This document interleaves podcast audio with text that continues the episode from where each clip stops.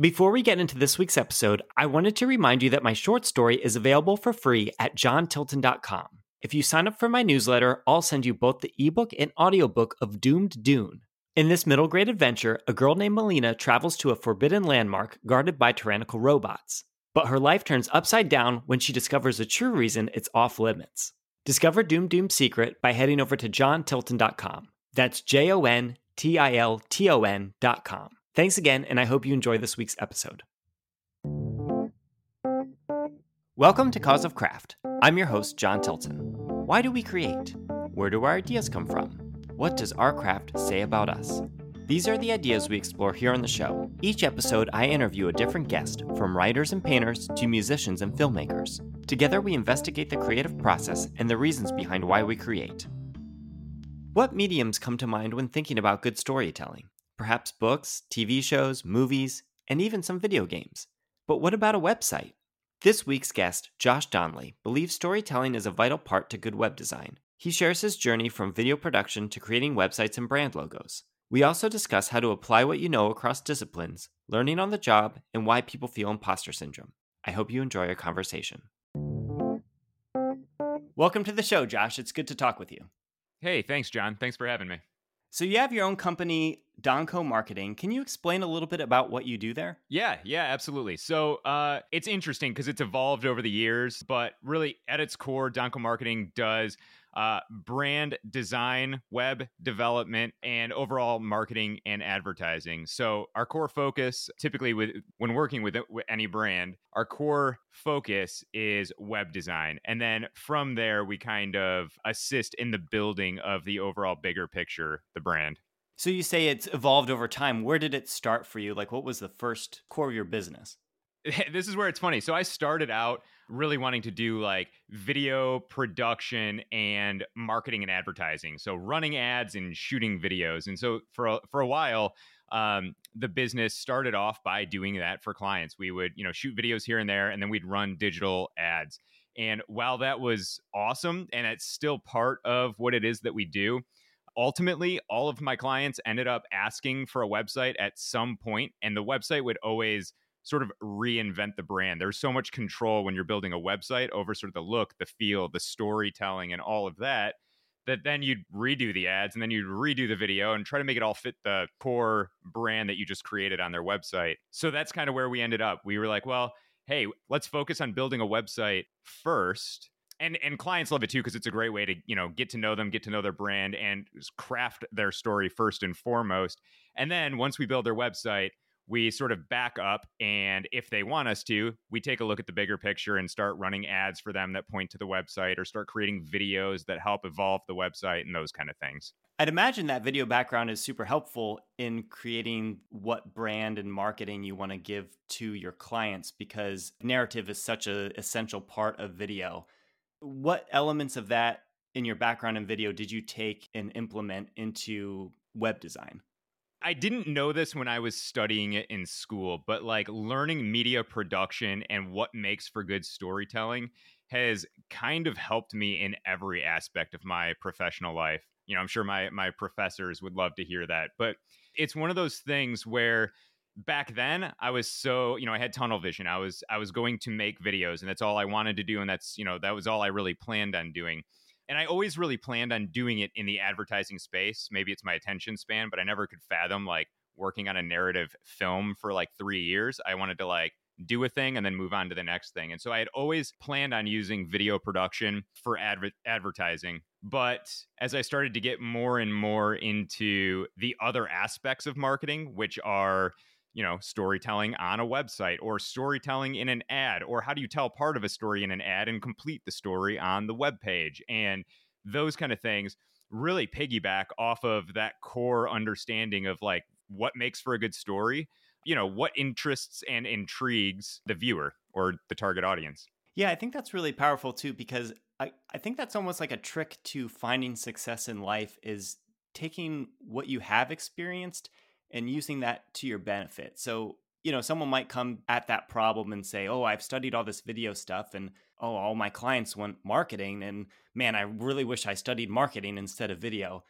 But I think it's always cool to hear how people take what they've already established and what they've learned and be able to apply it to what they want to do next.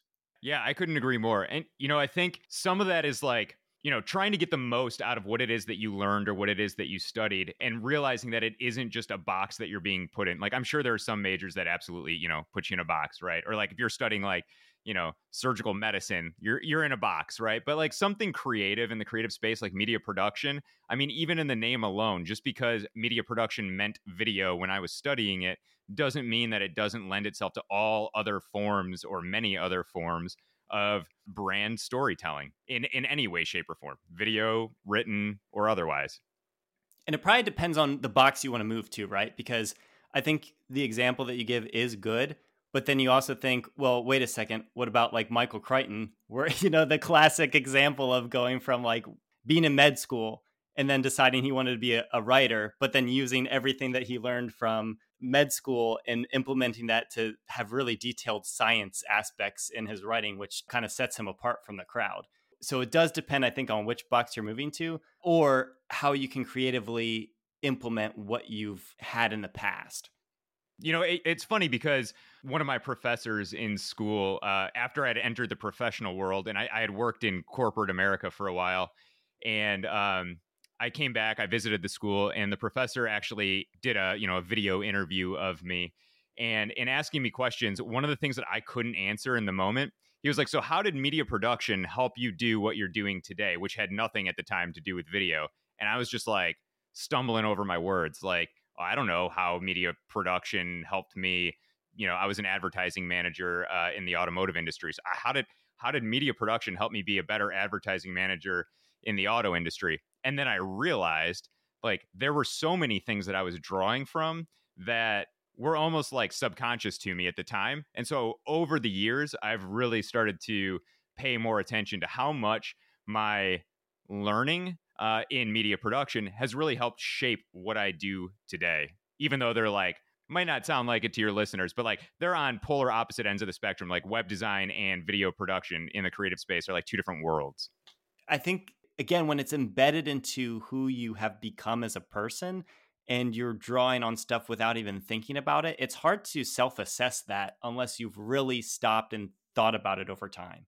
Yeah, I couldn't agree more. And I probably looked like an idiot in that video. It was just, I was a deer in headlights. I didn't know how to answer that question.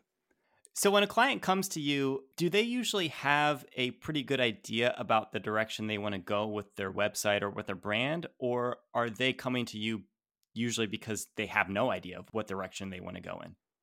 The cop-out answer is a little bit of both, but the best projects, the most fun projects to work on are the ones that sort of trust my creative vision.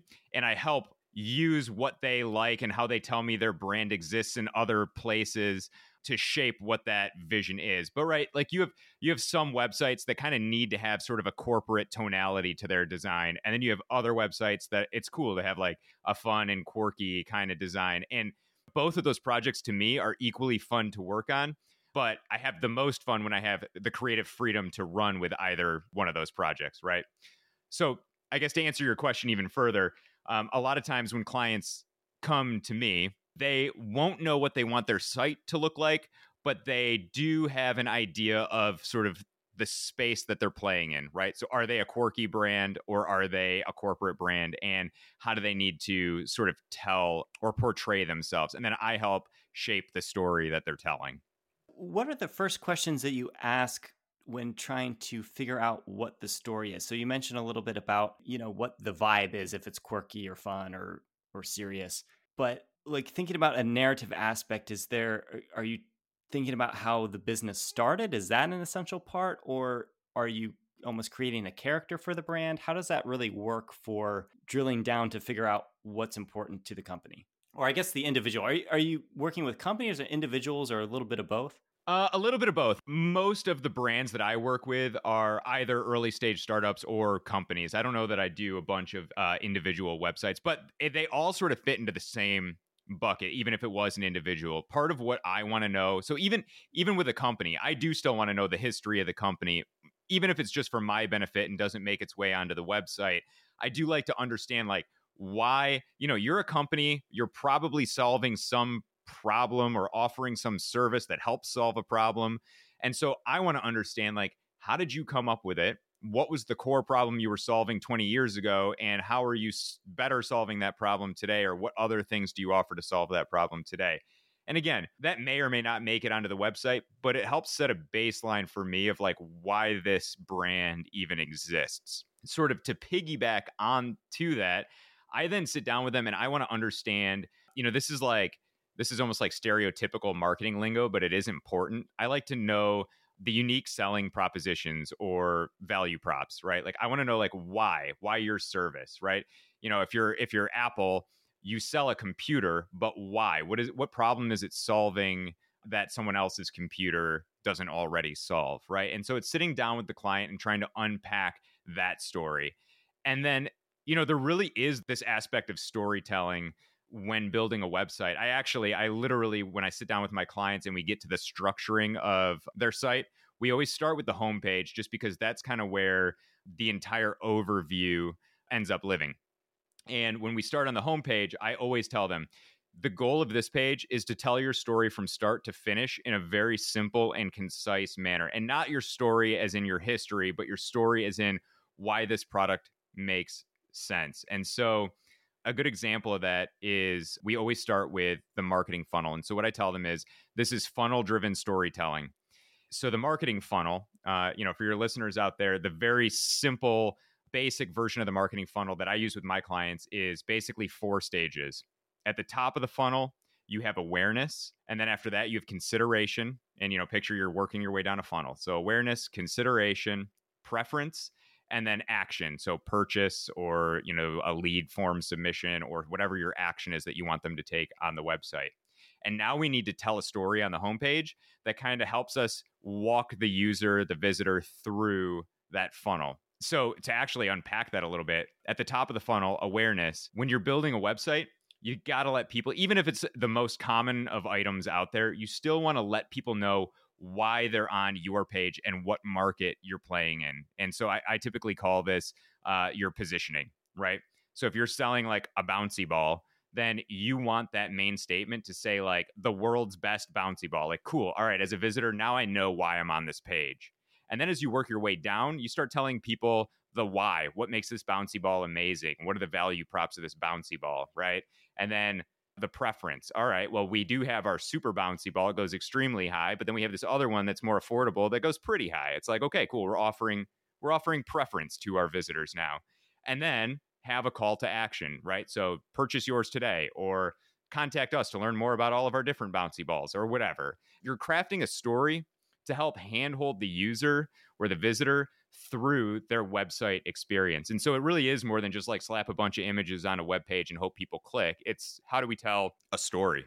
Yeah, because it's more, I think a lot of people think about web design and they think, oh, it's something that looks nice. But all this seems to be the real essence of what you need to get right first is the story and helping the viewer or visitor of the website, like you're saying, be able to identify what that is. Yeah, exactly. Fundamentally, you know, for me, when I'm designing, I fundamentally need to know the structure and the story before we ever start tackling design. So that's sort of the first stage. And, you know, one of the first questions or series of questions that I have when I sit down with my clients. So you studied video production in college. Where did you start to get all the expertise you have today? Like just the different things that you're explaining now. How did you learn those things? Baptism by fire.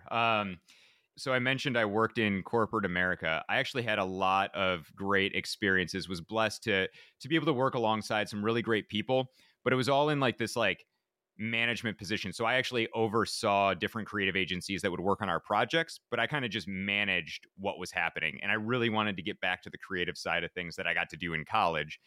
You know, through a series of events, I ended up starting my own agency that focused on some of the more traditional aspects of advertising, as I mentioned.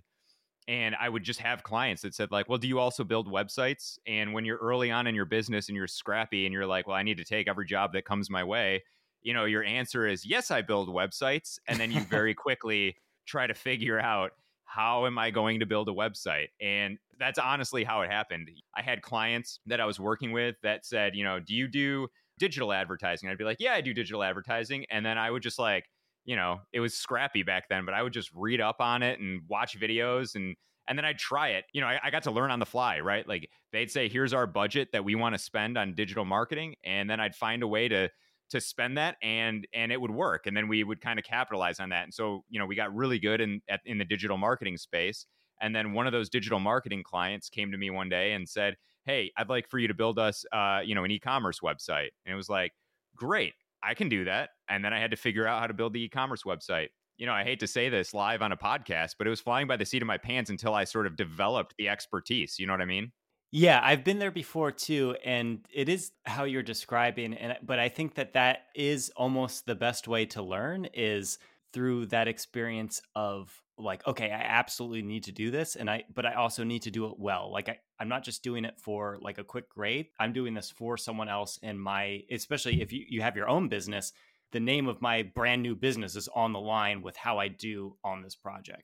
Yeah, exactly. And some of that is honestly intimidating, but at the same time, it's like the only way that you're going to learn is like having that responsibility on your shoulders that like, hey, this is my, you know, my reputation or my business's reputation or both that are on the line. And I need to not only do a good job with this project, but I need to learn the skills to be able to do a good job on this project. And at least for me, that's kind of what pushed me forward. And I found that what I was working on, I actually enjoyed more. I had no idea, but I actually enjoyed the web design side of things more than I enjoyed the video side of things. And for the longest time, I shelved video and focused only on web design and digital advertising. And so it was funny that this thing that kickstarted my sort of creative professional journey became the one thing that like I put up on a shelf and didn't do. Now it's sort of back in the mix, but it's still sort of a tertiary item in my business. Do you think that is because of preference, or was that almost because you enjoyed this learning process and doing something new? A little bit of both, I think. I didn't dislike video. I really liked doing video and being in that space, but I really was drawn to web design to the point that like it became, you know, almost like a game or a puzzle. And I got to work on this puzzle every single day. And video can be that way as well. I actually think any sort of creative storytelling is a puzzle. But for me, it was a puzzle that I really enjoyed. So I started to just get drawn to learning more and more and more about the web design side of things. And in terms of like client need, I had more people asking for a website than I did. You know, it's harder to sell a video like, hey, do you need a corporate documentary versus like, oh, you guys have a great story to tell, but your website's outdated. Do you guys need a new website? And then after building an amazing website, they're like, it would be great if our About Us had our story on it, like with a video. I'd be like, hey, I do that too. And that's kind of how video got back into the mix, but isn't the primary thing. You know what I mean? Yeah, that's cool. So you also talked about how you were working the corporate job. Now, running your own business isn't really a walk in the park. So what made you decide that, okay, I want to take what I've been learning here and go out on my own? To be perfectly honest, even in school, I had always wanted to start my own thing. I think I called it an agency back then, but I don't even know. I think I just wanted to be a freelancer. I don't know what I wanted to do, but I knew it was like work for myself. I was probably super naive, but I actually had no idea, like, what does that look like? What does that entail? Do I just start working or do I need to form a business? So in college, I knew nothing, but knew I wanted to work for myself. And then like reality hit me after graduation. I got a great job in the corporate world. And I basically didn't touch creative anymore in the corporate world, but I got to oversee creative. And so it was a great learning experience. This probably sounds terrible, but it was almost a little bit dream killing too, though. I was like, well, here, you know, I'm in this job that most people strive for a lot of their career, right? Like you made it into corporate America, you're in a management position, a low level management position. You know, you're cruising. This is where you stay until you retire. And that sort of hit me. And I remember being like, man, am I ever going to work, you know, with my hands in the creative spaces again, or am I only going to manage it? In my process of managing all these different agencies, right? So in my role in the auto industry, we had a different agency for every creative aspect of the business. So we had an email agency and a, you know, video agency and a digital online advertising agency. And I got to see how all of these agencies in varying sizes worked in what they do. And I realized we would have a project and we'd be like, we have, you know, X amount of dollars, and it would be something small, right? Comparatively or relatively small. And these agencies would be like, well, you know, that's not really enough for us to do it, but we'll find one of our like tier 2 agencies to do this project for you. And I remember sitting there in the corporate world, like, well, all I asked you to do is film an interview. Like, shoot, I'll do it for, you know, like I'm making up numbers here, but like, let's say it was $15,000. These big agencies are like, well, if it's not 1.5 million, we're not going to do it, but we'll find someone to do it for 15 grand. And I'm sitting there in this role within the corporate office going, well, shoot, for 15 grand, like I'll do this for 5 grand, like send it my way. But that wasn't my job. That wasn't my, you know, they didn't look at me as the creative. I was the manager, you know, of these different agencies. And so, you know, the story I always tell is like, I left to be the scrap agency. When all these big agencies didn't want to take a job, I'll take it. I'll eat your scraps because those are huge. They're just scraps to this giant organization. You know what I mean? Yeah, exactly. So it's you and how many other people, or is it just you at your company? Right now, it is just me. There were a couple of years that we were up to 2 full-time employees and rotating interns. And my style of management, again, kind of what I'm, you know, this whole story is I really love getting to work in the creative space. And so I kind of, when my daughter was born in 2017, I started to downsize the business to just me. So it is a solo operation. And it sounds like you really like to touch a little bit of everything because is that because you like the control of it or you just like the variety of it? If I'm being honest, I'm probably a little bit of a micromanager. So yes, I like the control aspect of it. It's also creative. And that's, I think that's a lot of what, like there are some great agencies out there that have 20 designers working on a website and I think it's fine and it works. But when you look at, you know, web design as like your canvas, it's really hard to be like, cool, I have a vision and a story. Now let me just pass this on to some other designer to actually design it. Like, it's a lot easier to be like, cool, I have this vision and a story, and I don't quite know exactly what the design's going to be, but I need to play around with it to land on the right design. You know, I would assume it would be tough for a painter to be like, I'm going to paint a beautiful landscape, and then to hire a painter to paint their vision of a landscape. It's like, well, no, I don't totally know what color I want to use in the upper right-hand corner or left-hand corner, but I kind of know I want it to be a landscape. And so they need to do it. They need to have their brush on the canvas and figure it out and make their mistakes and then paint over those mistakes. And it's the same thing, in my opinion, it's the same thing in web design. Yeah, I'm finding with these different interviews that I do with creatives, it's almost like there's, like you were saying, video production is a different world than web design. But if you were to boil everything down into 2 general worlds of creative things, there's a creative process that requires a big team of people, like making a movie. Mm-hmm. Now, there's exception examples, but they're few and far between. But if you're making a movie, you need a ton of people. And even for the person who has the most control of that, say it be the director, there's still so many people that you're working with that it's just a completely different animal than kind of this other category, which I would put like a writer or a painter or someone who is the sole person working at a business such as your own, where they control and are the creative head of every single decision that's made. And I find that when I'm talking to people, especially if they've had their foot in both worlds, that's where the biggest difference has been in their description of what they do. Yeah, I mean, I agree with that completely. I think I boil the creative process down, and I mentioned this a little bit earlier, but I boil the creative process down to being a puzzle. And that is, you know, to your point, it's whether you're a painter or you're, you know, making videos, you are designing web pages, you're, in my opinion, writing books or making music.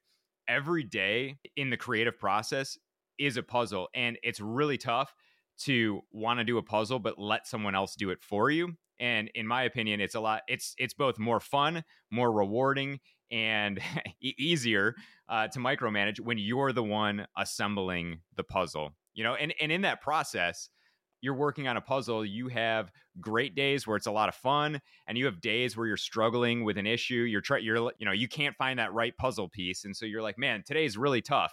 But then you get to learn how to find that puzzle piece, and then you get the reward of putting that puzzle piece you just learned in place. And at the end of the project, whether it is a book or a song or a website or a video or whatever, but at the end of the day, at the end of the project, you get to walk away with a completed puzzle and the knowledge that was formed during the building of that puzzle. And I think that's true across the creative spectrum. With web design and brand logos, do you find that there's trends that come and go? And how much do you have to kind of keep tabs on what's hot on the market? Or is that something that you prefer to try to stick with things that are more timeless? There are a lot of trends in really any industry, but in the web design space, especially because things can move so fast and they can be dynamic, right? Like you could have something cool this month that's not cool next month, and it's easy enough to update a website. And so you do see a lot of websites that jump on the trend bandwagon. You know, this might seem like a bit of a cop-out, but like I do think there's a little bit of both that get involved. I do think there's something to be said about, you know, websites that follow current trends, and those trends do change from year to year. But you see even big companies that sort of ebb and flow with those trends. You know, Google does a lot with what's called material design, and that's a trend that's really big right now. Apple has embraced a lot of gradient color design in their websites. And those are things that are trends. Those probably won't last the next 10 years, but it is what's cool, what looks great, what our eyes are drawn to now. And so I think there is a time and a place for that. When it gets into things that are a little more permanent, like a logo, and I'm fully aware that logos can be revised and redesigned and can evolve over time. But when I work on a logo and a brand identity for a client, those I firmly believe need to be more on the timeless side of things. I really like using simple geometric shapes in logos. If I was boiling it down, I like to use these simple designs, a lot of like clear textual brand identity. So using like a typeface more than I'm using some crazy concept of like a bird or a, you know, some sort of graphic that you throw in there, because those things start to look stale as design moves on. But like typographic design, you look at typographic logos, you know, from the 60s and 70s, most of them hold up well today because, you know, our eyes are drawn to fonts. Fonts can be unique, but fonts don't fade as much over time, with exception. Yeah, probably there's certain fonts that you can almost tell when you see a trendy font, though. Like there's almost some sort of like indicator that goes off in your brain where it's like, that might not look good next year, you know? Yeah, absolutely. So we were talking behind the scenes a little bit, and you had listened to a previous episode, the one with Nicole Johnson, and we had talked a little bit about imposter syndrome. And you mentioned you had a couple of things that you wanted to add to that from your own experience. Do you want to talk about that a little bit? Yeah, absolutely. So with imposter syndrome, I think there's sort of two aspects or two sides to it. There is a side to imposter syndrome where it can just be used as a crutch or like a cop out, like, you know, oh, I think you mentioned in your example, like as an author, you could just say like, well, I don't know if what I just wrote is great, but that's probably just the imposter syndrome talking, and then just kind of like pushing past it and just being like, well, I don't need to revise it or think about it. Yeah. And well, I think that's true. I do think there's a very real aspect of imposter syndrome. You know, for me, I experienced it in the corporate world. Here I am right out of school, working in corporate America, managing or assisting in the management of these agencies. And I have people asking me for my recommendations on things or asking for direction. And for the longest time, I'm like, I'm not qualified I'm still trying to figure this all out. Like, I'm still learning this. Why are you asking me how we're going to run this campaign or how we're going to do this, that, or the other thing? And while I was still figuring it out, there was an element of, well, hey, I got this position because the company's respect for my knowledge in certain things. And so when somebody's coming to me and asking me for direction, I don't necessarily need to feel like an imposter, but I do need to do my best and my due diligence behind the scenes on coming up with my answer. So I can't just be like this, overconfident post-college kid just spitting off answers and direction. But on the flip side, I can't sort of cower behind, I'm not really qualified. I probably shouldn't, you know, being a wishy-washy, you know, manager. And so there was this element of realizing that there were some qualifications that I had where I could be confident in my decision-making. And I did have to sort of push past this idea of like, I don't belong here. Yeah, I think it really is a complex issue. And again, I hope the last time I talked about it with Nicole, I didn't make it sound too much like feeling it was only a cop-out, because I definitely think that's not the case.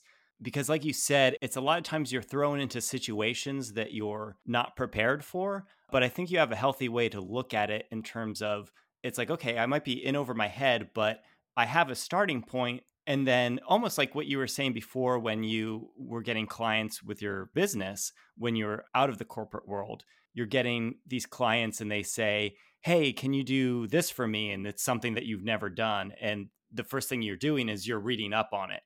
You know, you're not telling yourself that, oh yeah, I'm this grand expert of anything creative, so I can do it.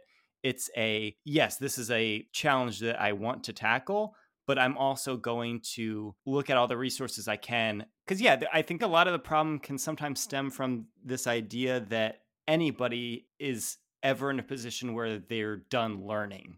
Like I had an author, Liz Tolsma, on a couple weeks back. And, you know, she's released like 20 novels, 20 plus novels. And she still has ways that she wants to grow and challenge herself and push herself in the next book. And so I think when you have that mindset about things, it's healthy in terms of always improving and always keeping the job like fresh for yourself. I think the perspective that I had the last episode that can be dangerous is you don't want to get into this position where you feel like you'll never be qualified to do something. Because I think being qualified to do it, a lot of that stems from your ability to be humble and pursue it, and also admit that there's always something to learn. I don't know if I... It's a tough subject because it's very complex. And I think I don't want to talk about it in a way that's like dismissive, I guess. Yeah, I mean, absolutely. I totally agree that like you are always learning, and I think that's important.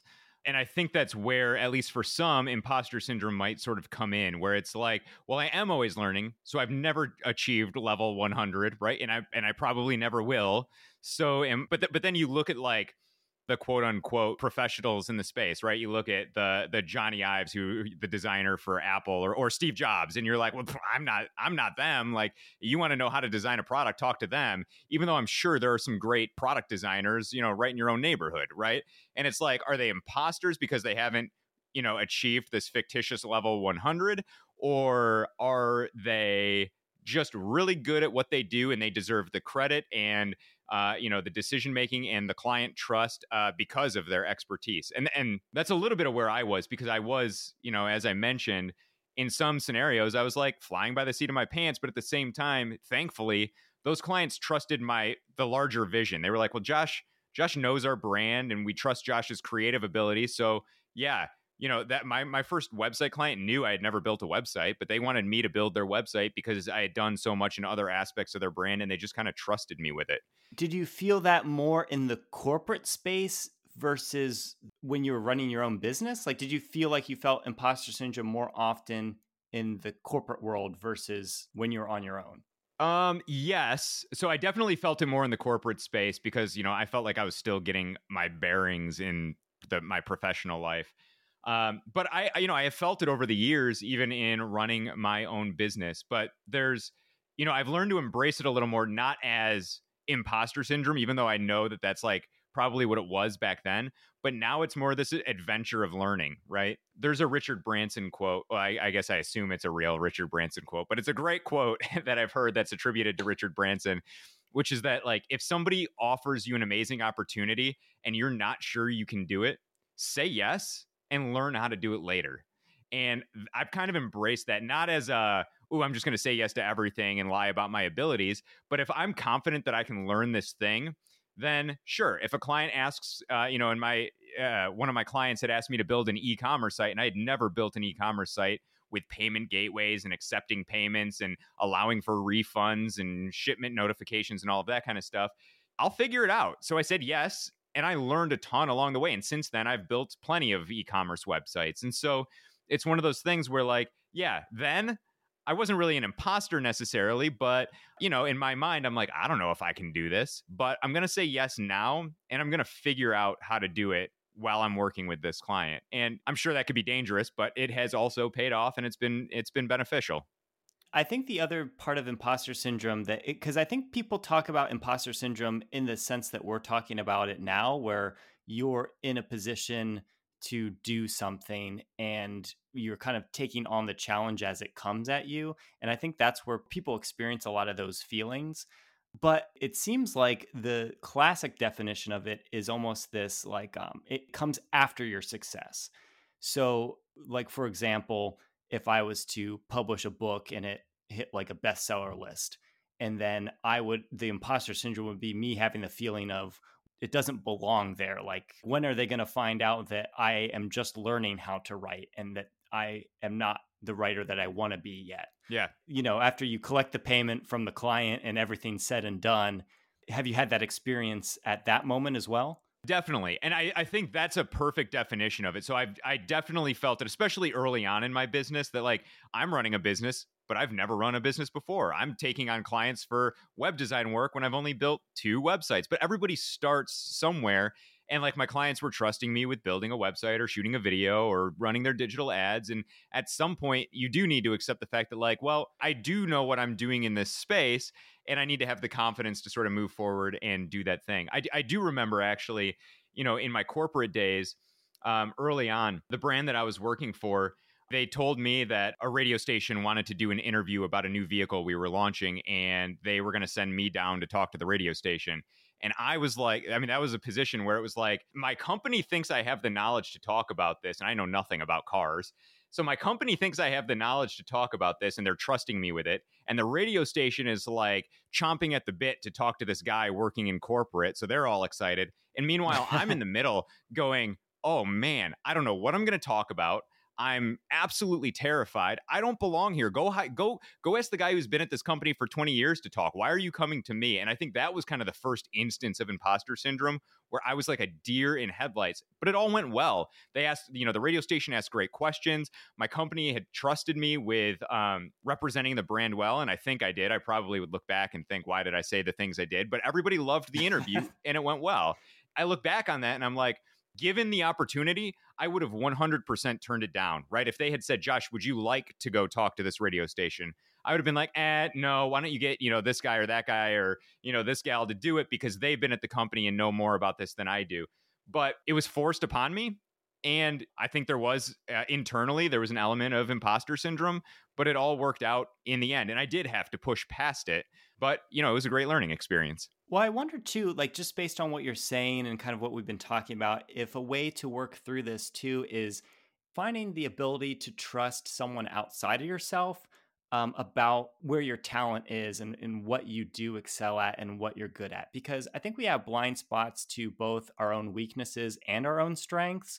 And I wonder if that's a lot of where it stems from too, because you think about the example that I brought up of, oh, if a book sold really well and got really good reviews and I felt like, oh, I just know all the mistakes about that book. Well, maybe it's more that I should be looking at, oh, well, look, this really resonated with them in some way. And so there's maybe something that I'm missing there. But of course, also there's a flip side to that, where if you're getting a bunch of negative reviews, you don't want to have your identity baked into that as well.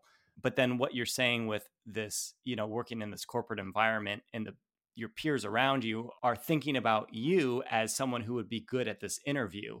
And so it's almost like having kind of a trust in the people who are around you saying, hey, Josh, I think you'll actually be great at this, even though you might not have specific experience with it. Like there was something that they saw in you that you didn't necessarily see in yourself that made you a good candidate for that.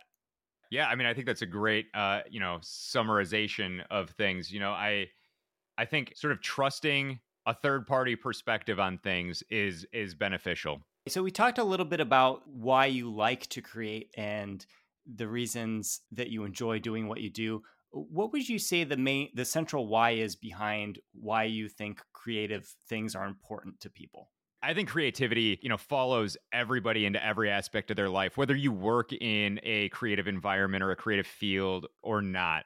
On a spiritual level, I believe that we create because we are created by the creator. And, you know, it's innate in us to create things and to dream up things. And, you know, it's rewarding too. And then beyond that, you know, I mentioned the concept of the creative process being like a puzzle. I can't stand normal puzzles, right? Like the 500 piece or 1,000 piece puzzle you pick up at the store. But I wake up every day and I either start or continue working on a puzzle, which insert build a website or design a website here. And that puzzle, I get to work on it from start to finish. That is both rewarding and it's like building something with, hypothetically, with your hands, right? Or you know, intelligently using these gifts that God has given us to do and accomplish something. And I think that's incredibly important. And again, I think that spans all jobs and all personalities in some way, shape, or form. We are all creating. Well, great. Yeah, I agree with all that. I think those are both important and profound perspectives that you have on those creative things. And thank you so much for coming on the show today. I really enjoyed getting to hear more about your work and why you create. Where can people learn more about your web design and see the different projects that you worked on in the past? Yeah, well, I appreciate you having me on the show. To contact me or see projects that I've worked on, you can head over to doncomarketing.com. That's DONCO marketing.com. And I have a small portfolio there. You know, I guess it's one of those things, like a plumber is always the one with leaky faucets at home. Don't judge that website based on what you see at surface level. It's been a long time since I've been able to update that. It's a good website, though. I was on it today to just brush up on everything before the interview. So don't sell yourself short either. But you have samples of full websites that you've done for clients as well on there, too. Yep. Well, good. Well, thanks again. Thanks for having me. I appreciate it.